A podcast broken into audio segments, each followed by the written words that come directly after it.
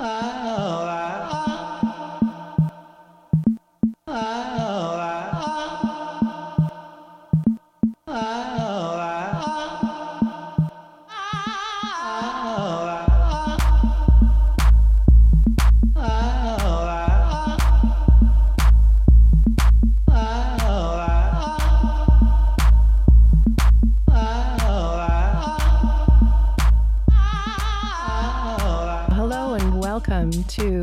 spiritual guide to politics. I am Liz Philippos, and I'm here to offer an expanded perspective into this moment in our collective political lives so that we come to a deeper awareness of our capacity to transform and transcend the present paradigm as agents of transformation.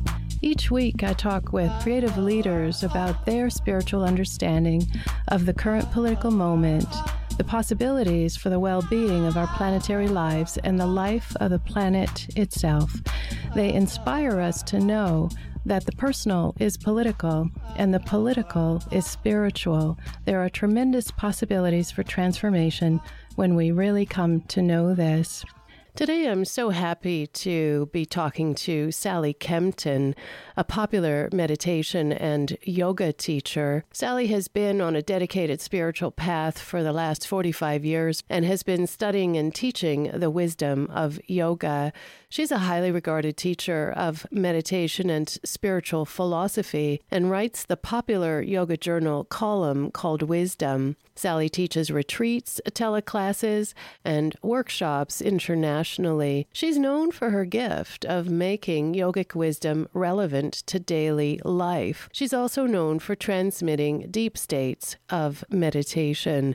She wrote the book Meditation for the Love of It, and she also wrote Awakening Shakti, the transformative power of the goddesses of yoga. I'm so glad we're talking today. Yeah. I'm wondering if you could talk a little bit about your path and what led you to teach and write non dual wisdom traditions. Yeah. I started out as a secular downtown bohemian, somewhat typical left wing political seeker in my late 20s, I had a spiritual opening through a psychedelic trip in the middle of writing a novel. The novel was about everything that can go wrong between men and women, so I was very focused on relationships and gender issues and really feminist issues. One night, I took a psychedelic drug with my new boyfriend and we were sitting in my living room listening to a Grateful Dead record, and I suddenly had this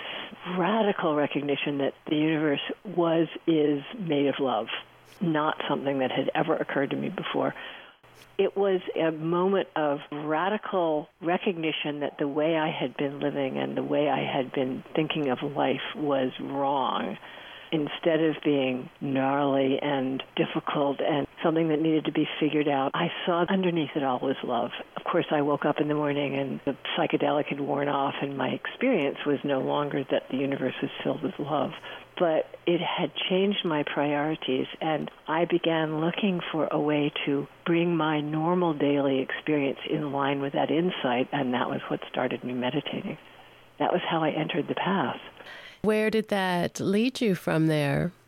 You know, in those days, there were not a ton of options. I began following the breadcrumb trail, which is always present when you begin wanting to know the deeper truth of life. A path presents itself, and it eventually led me to my teacher, Swami Muktananda, who was a very traditional Indian master in certain respects. He taught a path in which Kundalini, the secret energy of awakening, which is in every human being, he taught a path in which that energy is awakened through contact with the teacher and then begins a spontaneous unfolding. And what I had realized is that I had had a spontaneous awakening but didn't know how to work with it. So through my relationship with my teacher, through his teachings, through serving him, working with him, and studying under his guidance, I began to work with my mind, work with my body, study non-dual teachings that eventually really transformed the way I see the world, the way I see myself, and in a very natural way, I began to write and teach these insights that come from the non dual tantric tradition, and eventually to work with students of my own it's been a very natural unfoldment. In my experience, when you apply the viewpoint of a non dual tradition, that is, the understanding that behind the apparent differences in life, there is an underlying unity. When you cultivate that experience, not only through meditation, but by applying it to the day to day situations of your life, your perspective starts to change I mean, there are many, many effects, but the basic shift is that you begin to be able to see behind the mask of the way life presents itself to the underlying unity and to recognize that in life, even though there's a lot of natural pain in life, it's possible to meet it with an attitude that makes you find the happiness, the joy, the wisdom that's always present. You're known for practical non dual wisdom. Could you say a bit about that? You know, it sounds very esoteric, the idea of a single non dual wisdom, uh-huh. right? Yeah. You know, as, as you know, the yogic traditions are filled with interventions, ways of looking at your life, and also ways of practicing that are very, very helpful in making life better. And among these are the various visualizations and affirmations that have actually become extremely popular in this culture, the sort of Oprah interventions that we've become familiar with, such as practicing gratitude or looking at a situation in which you feel angry or upset and saying to yourself, well, can I take another perspective on this? Or how will I look at this situation if I if I understand that this other person is also seeking happiness. Or if I look at this situation and I say to myself, same awareness is in this person as in me. The same interest in being happier, the same creative power of working with the situations of your life such that you're not so differentiated in understanding another person when we look at others not so much as radically different than ourselves, but as having qualities in common with us that we can seek out and become attuned to, this in and of itself will begin to make our lives happier, softer, less filled with hard edges and feelings of enmity towards others just being able to see another person as being somewhat like ourselves is going to make a difference. And I would say that the willingness to recognize unity, sameness, or likeness is probably the first step in starting to see the basic non duality in the universe. I work with people to contemplate their actions and the results of their actions, to look into the world with a feeling of not recognizing the hard and fast boundaries of language and culture as being so radically separative.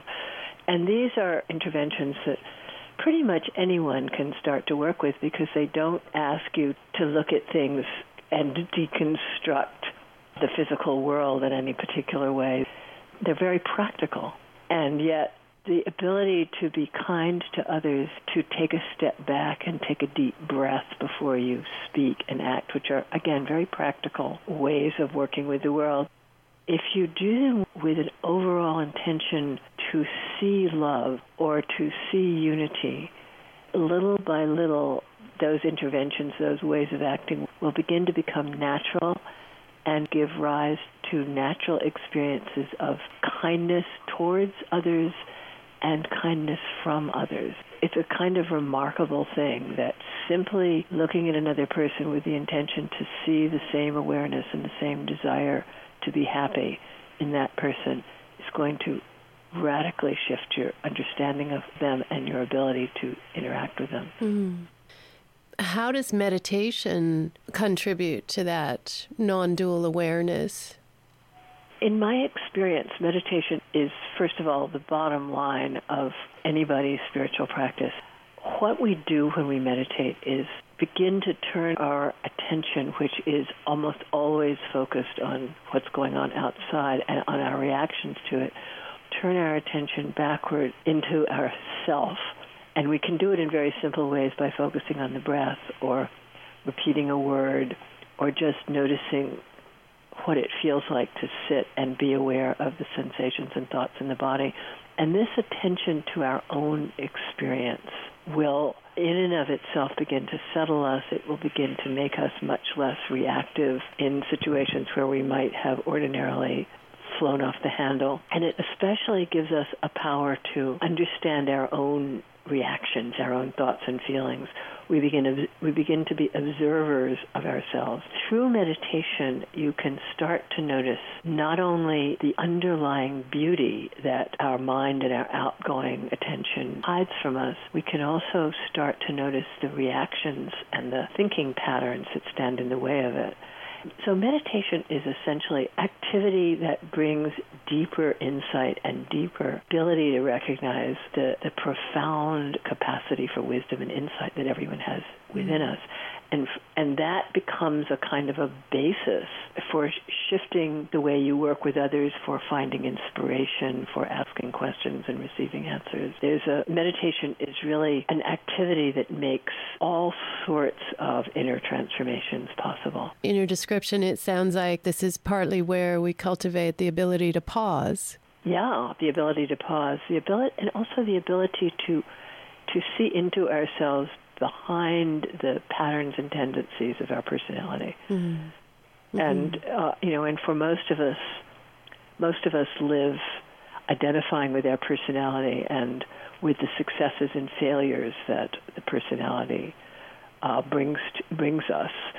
And so, learning how to see behind the personality, to see the the life force that works through the breath, to feel into the body itself is tremendously freeing and nourishing in ways that you never realize until you have spent some time finding what your inner being has to give you in the moments that you're willing to stop and pause and turn inside. Mm, hmm Beautiful. You've worked with many people over the years, people on a spiritual path and maybe even just starting a meditation practice. What is it that people most struggle with? When you first start to meditate, most of us in this society have a fairly hard time sitting still and focusing.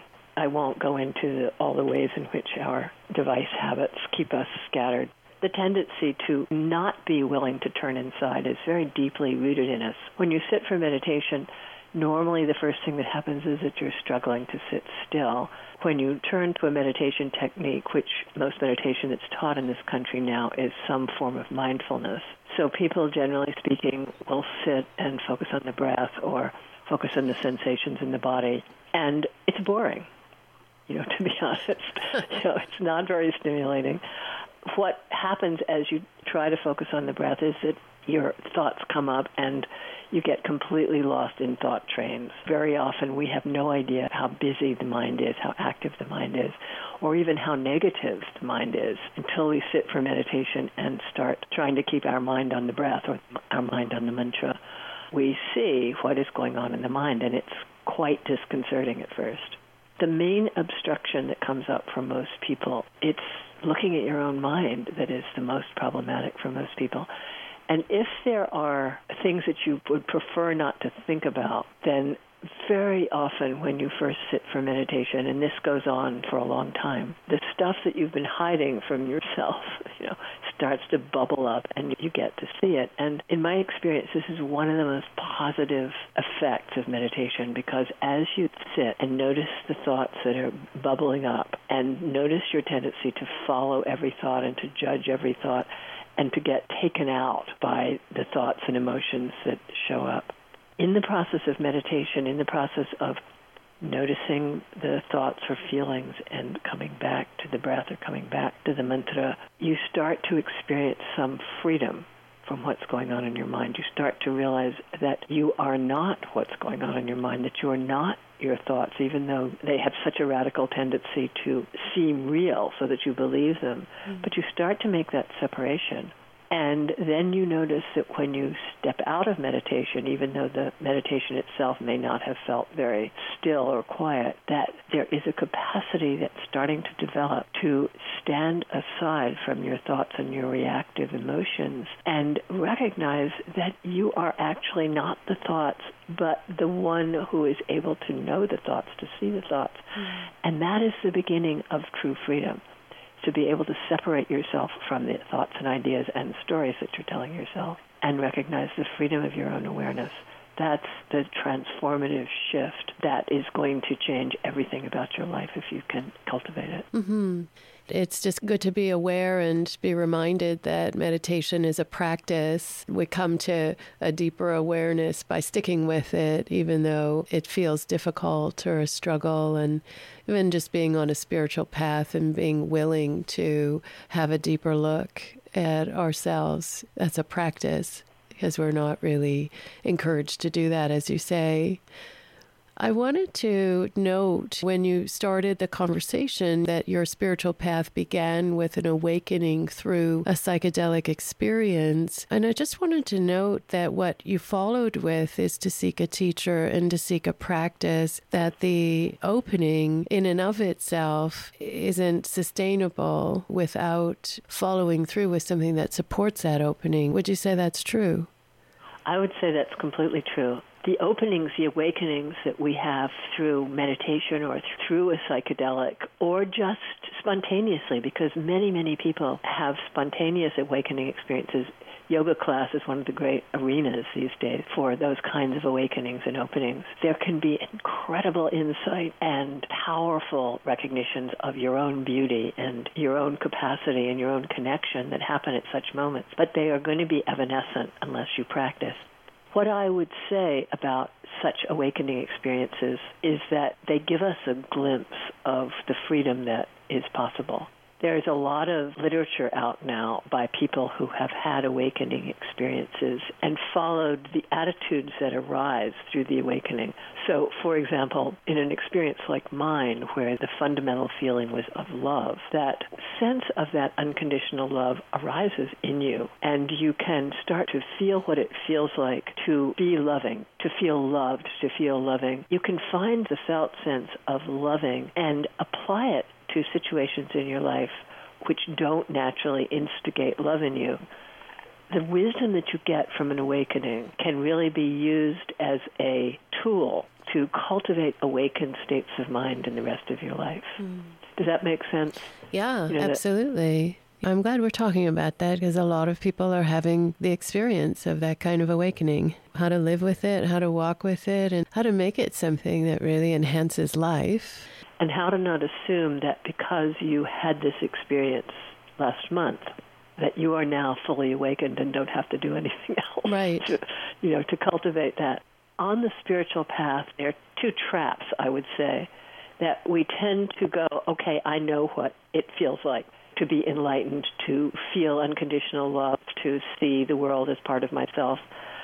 So therefore that's enough. You know i'm now an awake person and then there's the other attitude of I'm so unqualified for all of this. You know, maybe I had a moment when it felt right, but now here I am just all in my gnarly mind and my reactivity and I'm so far away from the truth. So we need to walk a middle path where we we're very much practicing to experience ourselves in the most expanded way possible. At the same time we're not feeling that because we have a lot of thoughts or because we blow it a lot or because we're not skillful, that that means that we're hopeless.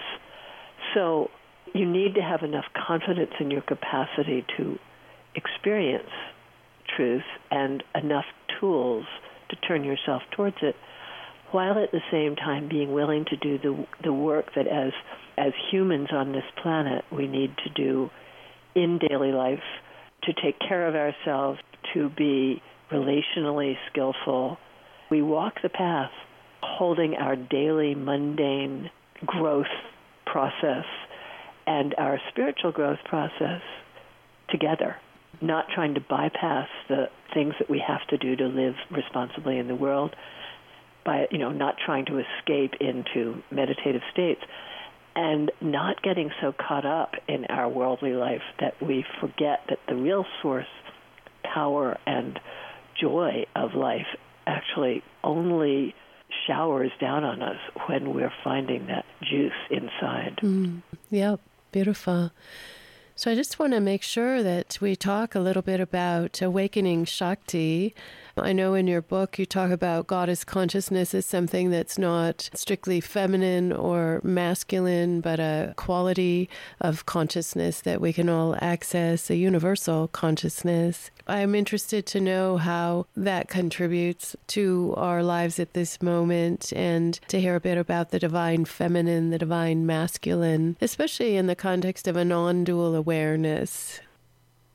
The book Awakening Shakti takes the mythology of goddess from the Indian tradition, which is a living tradition in which the divine feminine has been recognized and invoked and worshipped since primordial times to the present day. The thesis in Awakening Shakti is that the archetypal figures of deities are representative of energetic forces in the universe that are constantly present in the earth, in weather, in cosmic event, and which are also present inside the human personality. What I did in that book was tried to show people how connecting yourself to the energy of a particular goddess archetype, such as Durga, who's a strong warrior mother who exemplifies power in a particularly feminine way, or Lakshmi, who is a goddess of love, harmony, and beauty, and Kali, who represents revolution and change. The point that I experienced in my own practice and that I have tried to pass on to others is that the deity archetypes of the divine feminine and also of the divine masculine are present in the universe that we can tune into them that we can recognize in ourselves the qualities of particular aspects of these archetypes, and that by realizing the divine qualities that are intrinsic in us and in our human personality and connecting them to deities, it enlarges and enhances our sense of self in a very powerful way.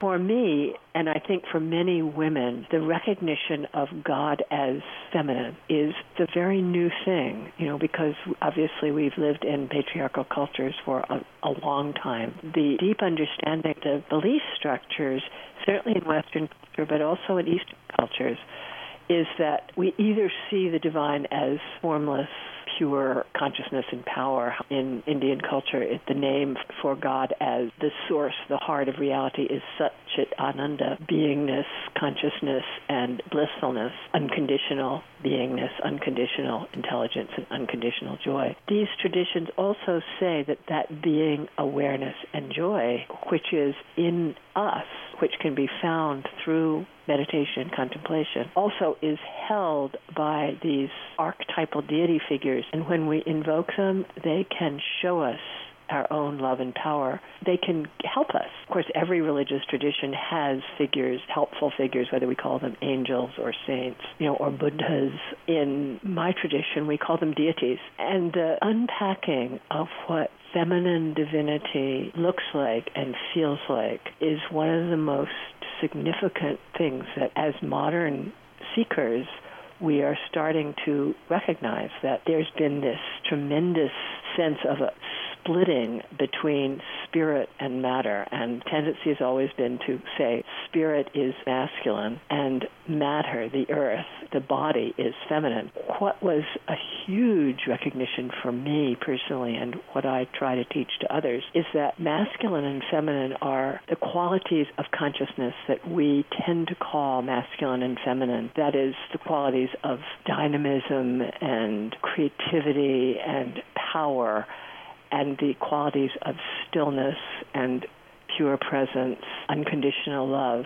These qualities are not feminine and not masculine. They simply express themselves in different proportions in masculine and feminine bodies. But in the tradition that I teach from, the tantric tradition, there's a very deep understanding that the creative power that's at the heart of the universe, the power behind the Big Bang, the power behind all of this manifestation is, is actually feminine, not in a gendered sense, but in the sense that creativity is seen as an intrinsic quality of the feminine aspect of the divine. Mm. And it's not that the masculine and feminine divine are separate, they are completely one at that level of consciousness. But at the highest level, the divine masculine is the ground of everything, the ground of being, as the Buddhists say. Mm. Whereas the divine feminine is the powers that arise within that ground of being. So we could say the divine masculine is pure being itself with no attributes, whereas the divine feminine is pure becoming. It's that creative energy that makes everything happen. And when we understand that our creativity is feminine, whether we're in female bodies or in male bodies, it deeply changes our attitudes towards masculine and feminine, towards energy, and towards towards our own relationships to power. Mm-hmm. Do you feel like we're coming into some kind of balance these days that people talk about a rise of the divine feminine? Are we coming back into a unity between masculinity and femininity, or what do you think is happening? Well, I think we're in the middle of a gender revolution that has enormous consequences, you know, at every level. And right now, it feels like we are in the revolution part of it. I've been involved in feminist movement since the 70s, involved in this process of the political and social equalization of women for the last 45 years. What I've seen is that it's very much a process of two steps forward, one step back, or one step forward, two steps back, depending on how you look at it. Women realize, oh my God, oh, the things I've been putting up with. And then there's this tremendous uprising of anger and intensity as we're seeing in the Me Too movement, and rightly so. You know, we're talking about things that have been embedded in society that are extremely oppressive on so many levels, and then there will be a backlash, and the backlash will stop the revolution, but also allow things to kind of be assimilated more deeply in the society. It's a very much of a gradual process, but I think we can see that the tendency is towards a deeper insight that all humans of all genders, of all races, of all classes are equally deserving of honor, respect, and rights.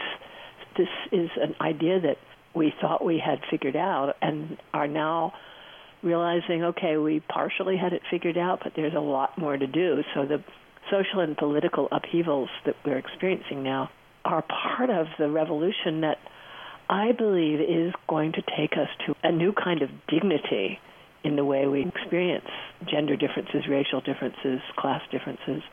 The recognition of the divine substratum of all human life, and in fact of all life on this planet, is one of the things that can most quickly undo the reliance on our accustomed barriers between people.